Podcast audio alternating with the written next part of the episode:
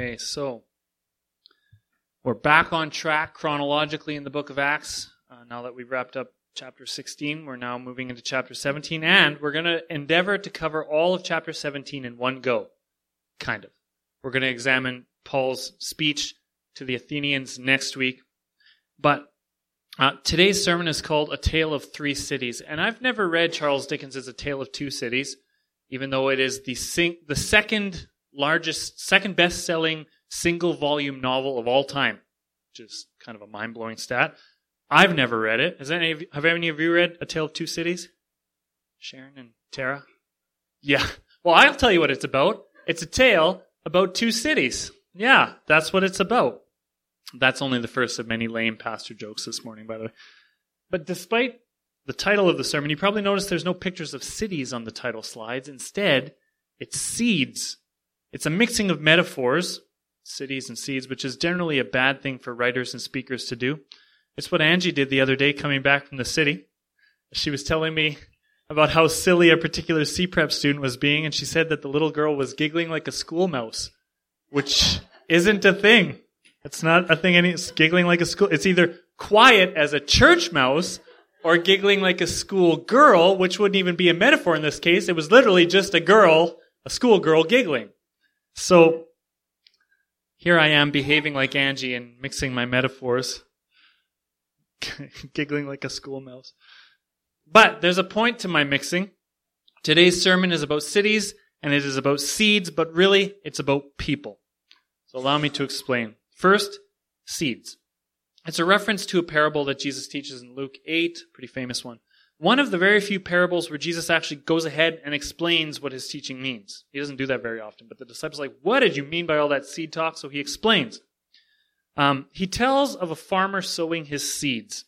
Some seeds land on a path where they are trampled on and gobbled up by the birds of the air.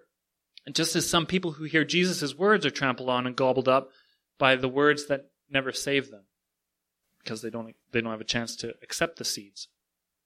Some are like seeds that land on rocky soil because they receive the words of Jesus, but they have no place for their root, roots to go down. And when the sun dries them up, they wither away and die because the roots don't go down deep. Some people are like that. Before we even have a chance to get our roots planted in the Word, we're gone.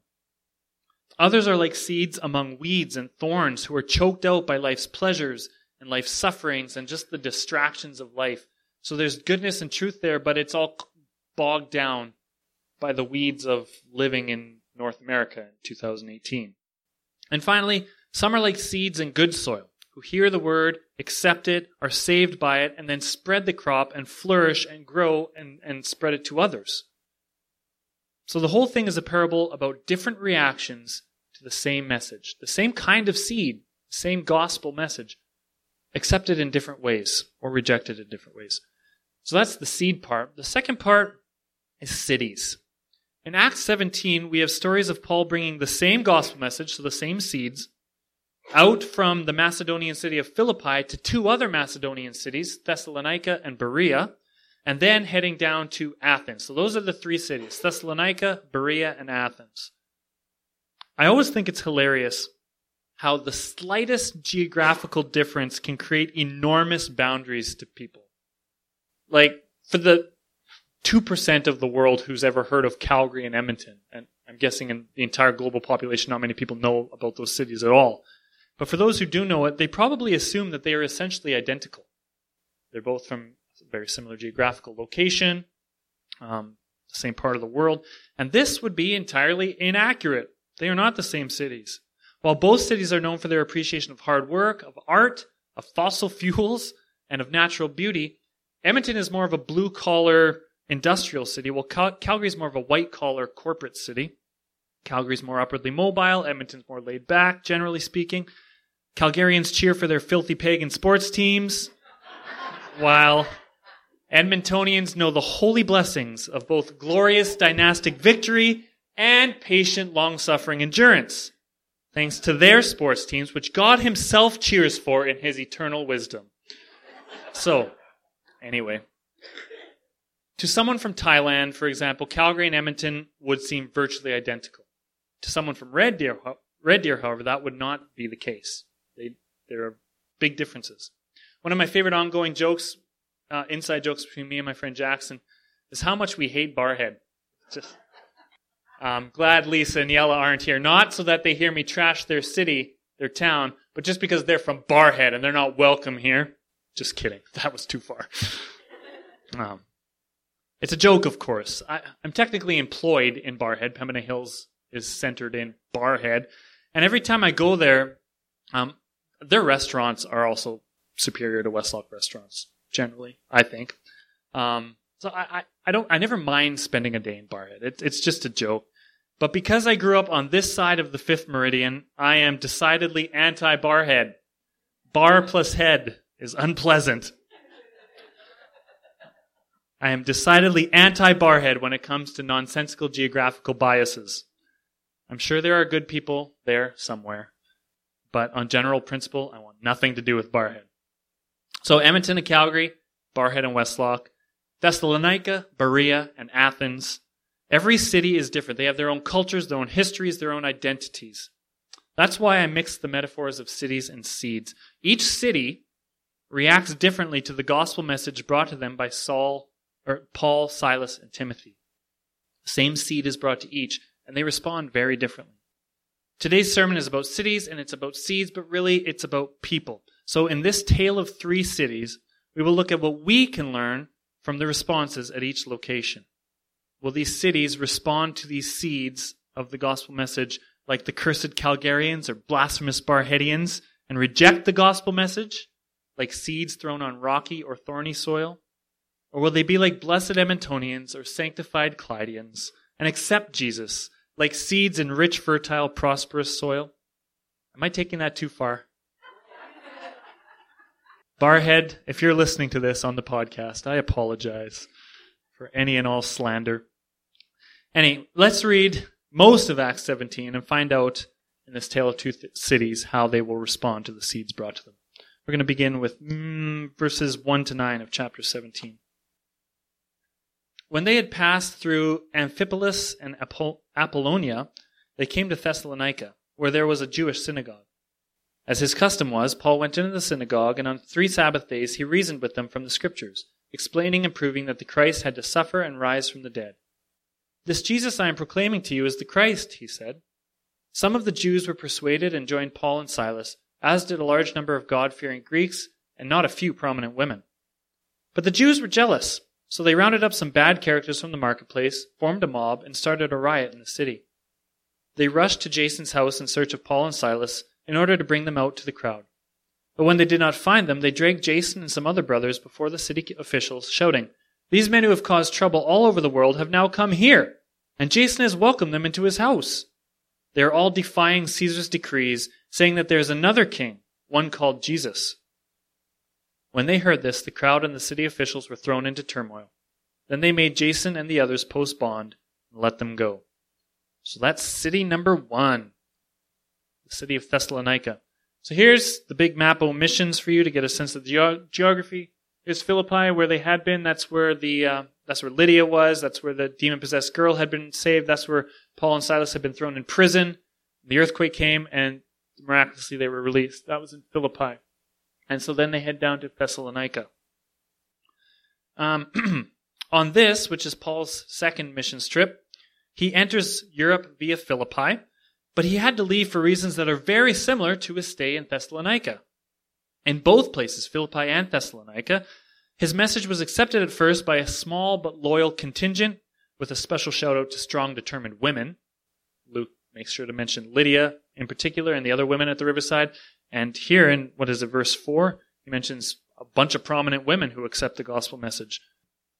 But in both places, the locals were roused up against the apostles. In Philippi, some Gentiles got upset because Paul removed their dehumanizing means of getting rich, filthy rich, by exploiting a, a, a possessed slave girl. And Paul releases her from that, and so they have him thrown in prison. In Thessalonica, it's some Jews who get upset because they were just straight up jealous of Paul's uh, popularity. They didn't like that. And so in both places, Paul has to flee, and it grieves him deeply to do so. Through Lydia and Jason, Lydia in Philippi and Jason in Thessalonica, Paul made friends who showed tremendous hospitality and care, and those houses of Lydia and Jason become um, ground zero for the churches that Paul plants. And it, it grieves him deeply to leave those places. They're just babies, they're just infant Christians, and he longs to nourish them and protect them. The Philippians would always have a special place in Paul's heart. He mentions in Philippians 4:16 how they were a special support to him, sending money and encouragement to him when he's in prison. So he loved the Philippians, and it hurt him to leave them. But he also loves the Thessalonians and as we'll see the Bereans as well.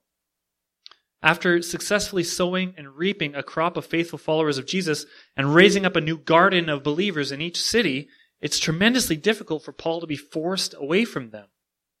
There was a lot at stake for these newly planted seedling Christians. The Thessalonian believers in particular were at risk because, as it says in 1 Thessalonians 1 9, most of the believers in that city were converted from paganism. Like, they didn't come from Judaism where they had at least a foundation to fall back on. If they moved away from Jesus, they, they moved at least towards God. But the, the Thessalonians, they came from a total pantheistic, worshiping the gods of the Greek and Roman gods. It was a lot more treacherous for them. And Paul leaving them now left them vulnerable to apostasy, which means turning from the faith, and to persecution. When you read the letters that Paul wrote to the Thessalonians, you get it's all about endurance and about the end times. That there is hope even though you're suffering greatly. That's what the letters to the Thessalonians are about. So these new baby Christians are vulnerable. And Paul, it grieves him to leave them. Paul was worried that the seeds he had sown in Thessalonica would land on rocky soil, that they would accept the gospel joyfully one moment, and the next moment, as soon as persecution comes and they don't have strong roots, they would wither up and die. They would abandon it because of the trials that arise in Jesus' name. Certainly, the jealous Jews in Thessalonica were behaving like crows and mice in Jesus' parable, trying to snatch away the seeds before they could ever take root. They didn't just snatch up the seeds, they actively chased away the farmer who was spreading the seeds. Uh, they chased, they forced Paul to flee.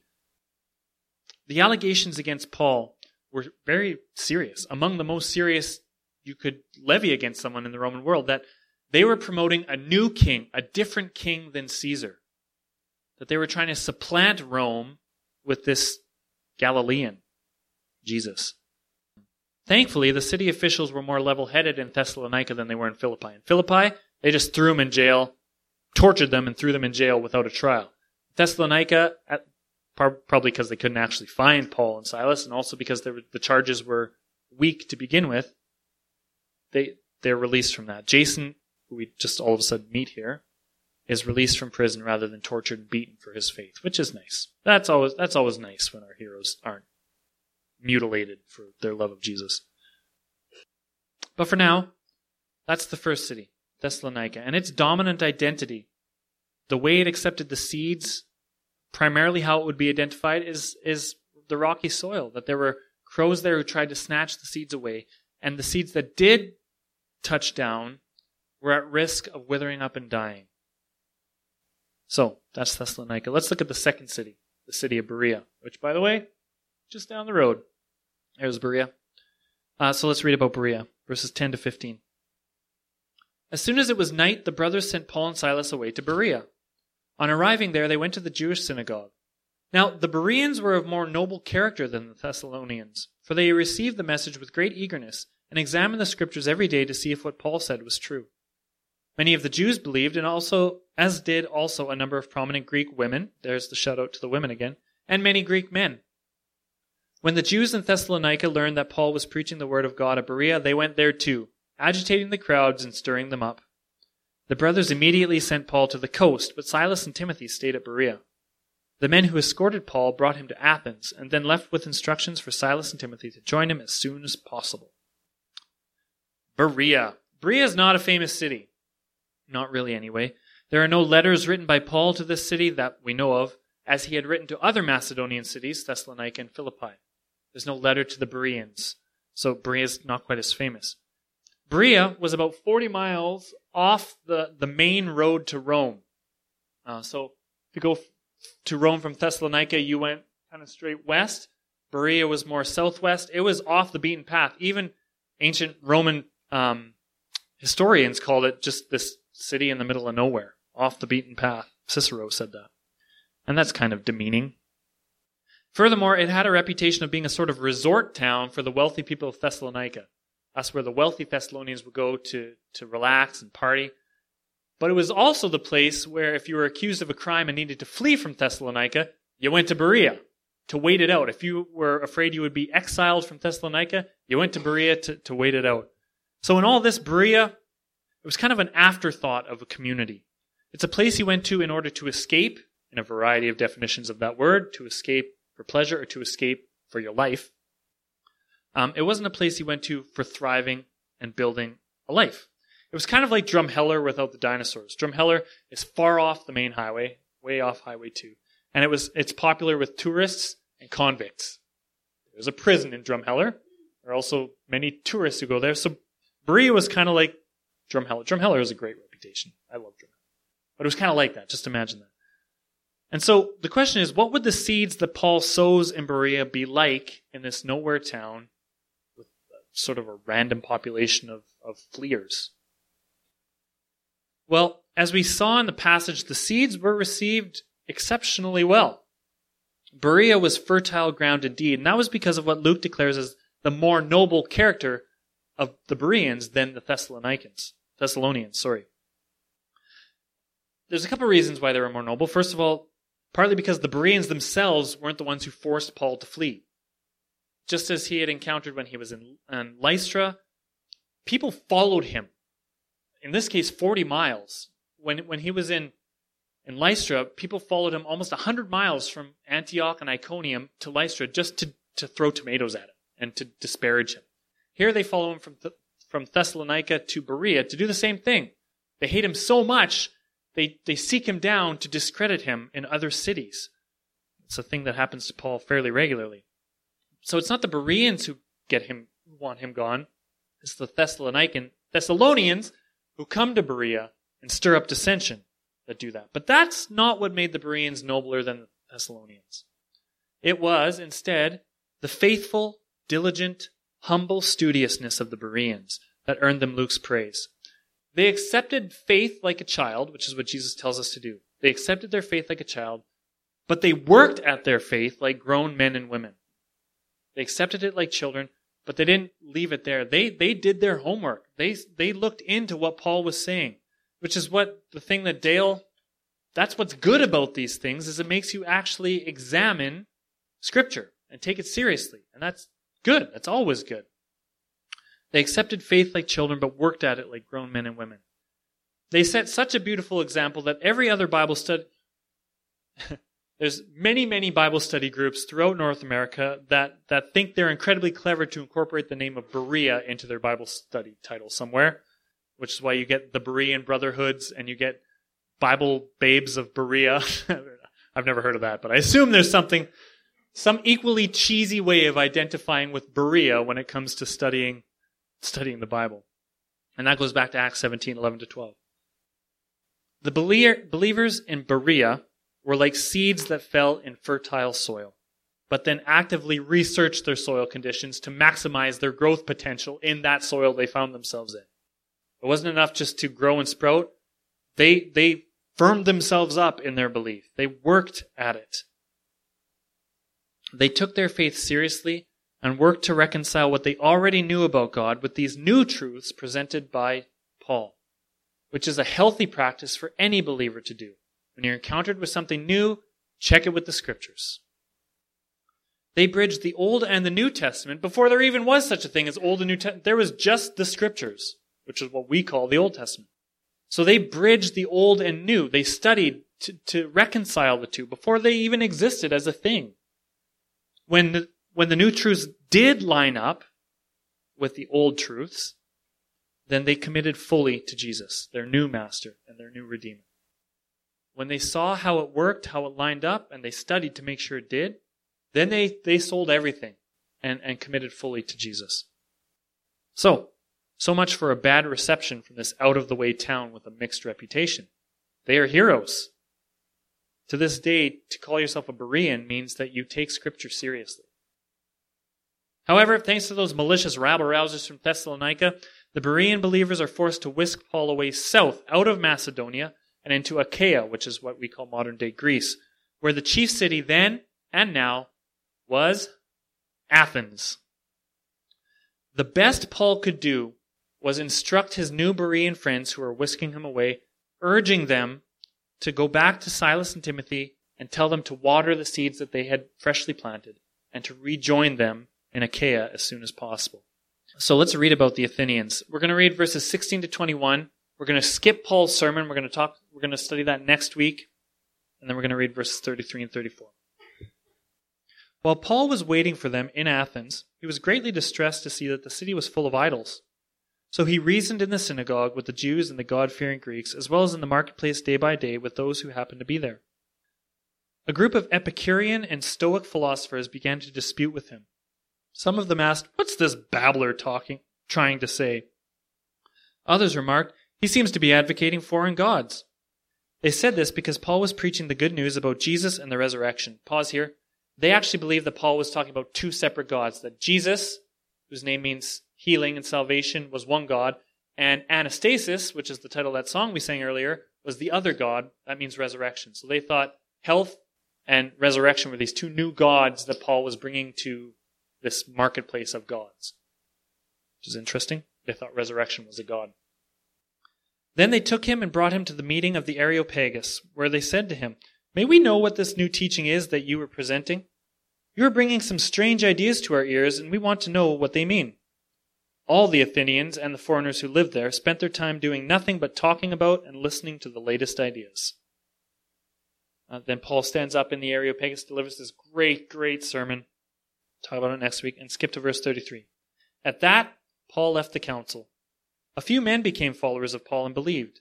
Among them was Dionysius, a member of the Areopagus, also a woman named Damaris, whose name, by the way, means heifer. How'd you like that to be your name? Um, a woman named Damaris, and a number of others. Lovely little baby heifer. anyway, heading down to Athens by coast, Paul would have been greeted by this succession of beautiful, magnificent architectural wonders totally devoted to idolatry. The first he would have come across is the, the temple to Poseidon, which was right on the coast, the, the port of Athens. Beautiful, gleaming white, priests visible in the noonday sun, dressed all in, in lavish white robes. That's the first thing he would have seen, and would have, it would have grieved him. Next, he would have seen the Parthenon, shining high on the Areop- or the Acropolis, which every Greek city had at its high point had an Acropolis, which was basically a meeting and debating place. The Parthenon stands still, and it is breathtakingly beautiful still. Um, people from all over the world to see wonders like this. But when Paul saw wonders like this, he didn't see beauty, he didn't see wonder, he saw idolatry, and it grieved him. In many ways, ancient Athens, I've been trying to compare these cities with places that we're familiar with. Um, in many ways, ancient Athens was equivalent to modern day New York City, I think. Both are their respective era, eras undeniable global centers for art, politics, literature, culture, and philosophical dissemination. When you think of cultural headquarters of the West, I mean, that's why 9 11 happened. Because the radical extremists view New York City as ground zero for the West. That's why they attacked New York City. New York City what is is our cultural radiating point. Media, art, it all comes back to New York City, and that that's that's how it was for Athens. To quote F. F. Bruce, he said, "Athens represented the highest level of culture attained in classical antiquity. The sculpture, literature, and oratory, that means the fancy speeches of Athens in the 5th and 4th century before Jesus have indeed never been surpassed. In philosophy, too, she occupied the leading place, being the native city of Socrates, Plato, and Aristotle. In all these fields, Athens retained unchallenged prestige, and her political glory as the cradle of democracy was not completely dimmed either. So, wow, politics, art, philosophy, Athens was the center of all of that. Sounds a lot like New York City, right? Or maybe LA, maybe, I don't know, London, maybe all of those combined was Athens. Well, like New York City, all of that cultural power and prestige was wrapped around and predicated by one thing idolatry. In New York City, the idols are fame and leisure and money, propagated by Wall Street and, and the media that headquarters in New York. The idols of our day are less obvious than Poseidon or Athena or Zeus. Um, they're less obvious, but they're no less misguiding and no less damaging than those idols. Paul in Athens is very much like the sower of seeds among the weeds and thorns. His beautiful message was choked out by the, by the competing ideas of the day. It was idolatry that propelled Paul into his sermon. He looks around and sees there's idols everywhere. He actually makes mention of the idols in his sermon. He had seen these monumental architectural tributes to false religion as he approached the great city of Athens, and everywhere he went, he, he spent a lot of time in the marketplace, and in the marketplace were these giant square pillars, and at the top of those pillars, they were called herms, these pillars, because at the top of each pillar was a bust of Hermes, who at one point Paul had been mistaken for as a god. They, they called him Hermes. And everywhere he goes, he sees Hermes. This, there's gods and idolatry everywhere. He, he couldn't escape it. He was surrounded by it at all times. But in the end, it wasn't Athena or Hermes or Zeus who choked out the seeds of faith. Those idols were ultimately as powerless to dissuade faith as they were to send rain or to conquer rival city states. In the end, the real gods of Athens proved themselves to be the exact opposite of the Bereans. Whereas the Bereans were philosophically humble and willing to lay aside their feeble human perceptions of truth in order to pursue truth incarnate, the person of Jesus Christ, the Athenians did the opposite. They arrogantly clung to the incomplete beliefs. The Athenians didn't worship Athena, for whom their city is named, the Athenians worshipped being Athenians and all the prestige and glory and philosophy and culture that came with being Athenian. They worshipped themselves. They valued their reputation as being sophist- more sophisticated than anyone else in reason and in thought. They basked in the glow of their radiant philosophy. As Luke says somewhat dismissively in verse 21, all the Athenians cared about were ideas. That's all they did. Chat about ideas, talk about ideas, meet together at the market to talk ideas, go off to the Acropolis to talk about ideas, and then when you got home with your wife, you talked about ideas some more. ideas, ideas, ideas, ideas, ideas. Not truth. Ideas. Just ideas. And does that sound familiar? I think that sounds an awful lot like our world today. We don't worship uppercase truth, which is what Jesus is. We worship our perception of truth, lowercase t truth. Our political views, our philosophical outlooks, our personal experiences dominate our identities. We dismiss anyone who's on a different side of the left, right, liberal, conservative spectrum as us immediately. We, dis- we declare that their voice is not worth hearing. In Acts 17, it's the Epicureans versus the Stoics. Today, it's the NDP versus the UCP. We demand to be heard, but we don't really have any idea what we're talking about. That's not just describing Athenian culture 2,000 years ago. That's describing Facebook today, I think. We worship the little kingdoms we insulate ourselves in. Since we believe we are gods that everyone else needs to respect and listen to and serve, why would we need to respect and serve and listen to others? We are the gods. You should be listening to me. Why would we need to respect, serve, and listen to a supreme God who is the way, truth, and life above each of us little wooden idols that we make ourselves out to be. Does that sound like our world today? Frankly, a lot of the times it sounds like our church today, too.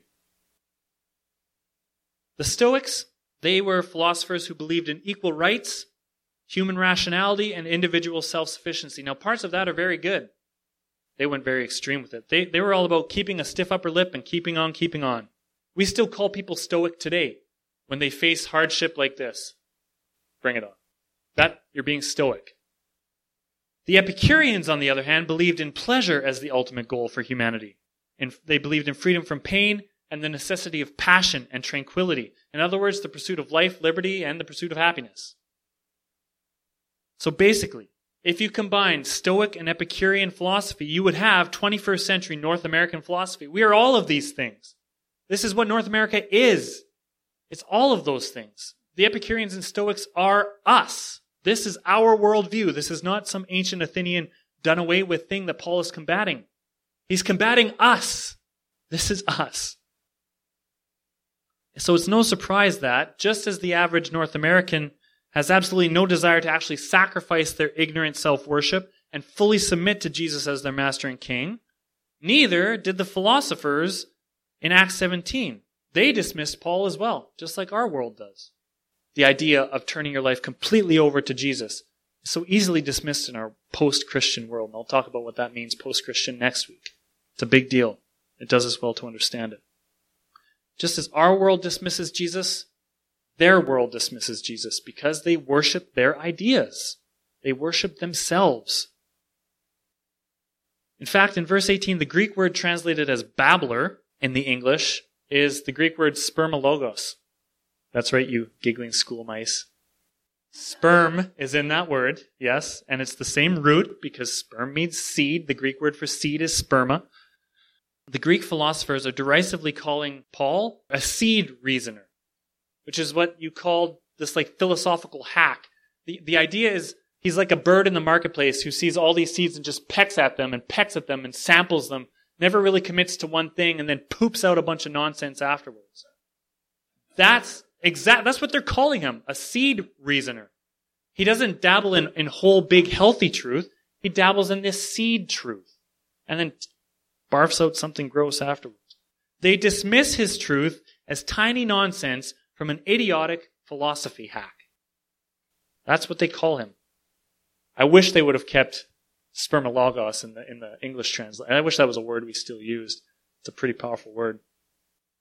In other words, in the history of men, who could identify as the farmer in Jesus' parable, spreading seeds of truth wherever he goes, Paul would be chief among them, wouldn't he?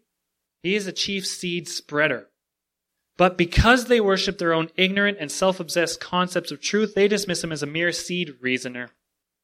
Not a truth bearing seed scatterer, but a lowly seed reasoner.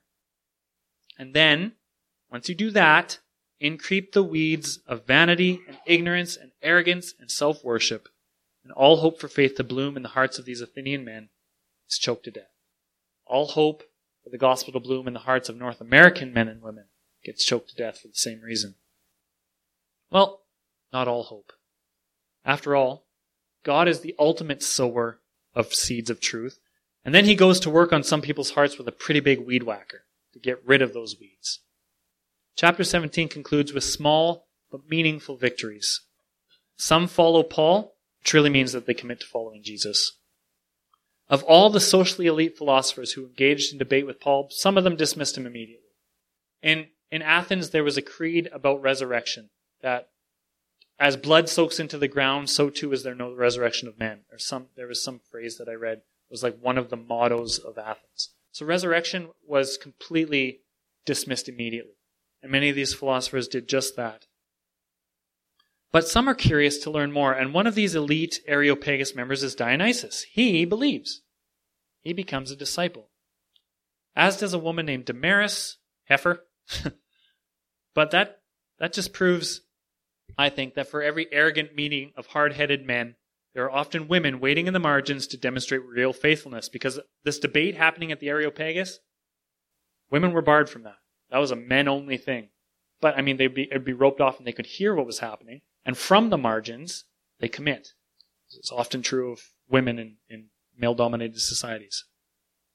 So Paul, he was somewhat ineffective in Athens, especially compared to the Macedonian cities that he had evangelized earlier which would mean it would be shocking to him find out that 2,000 years later, Athens, as a modern Greek city, has erected a plaque on the steps leading up to the very place where he delivered his sermon. And on that plaque are all the words of his sermon, honoring him for Acts 17.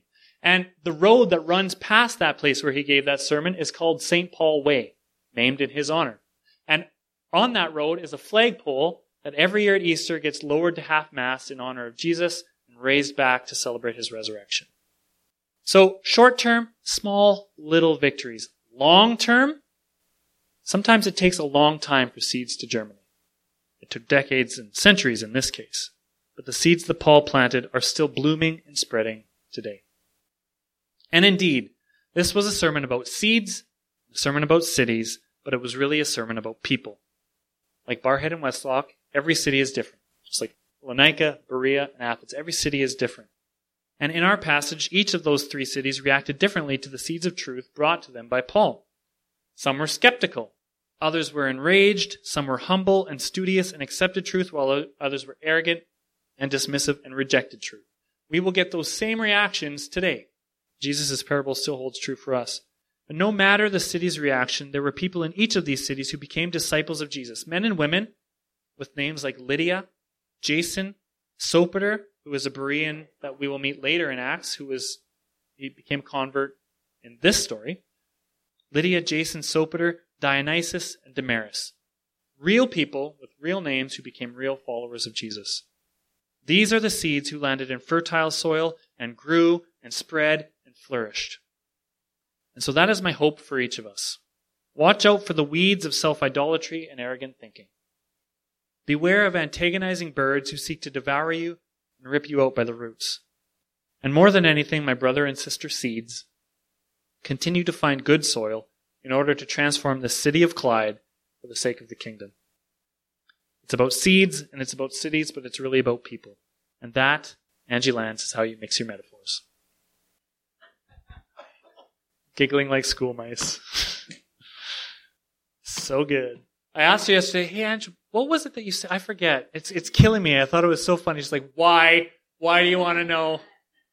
As I'm writing a sermon. Well, anyway, I love you, Angie. Let's pray.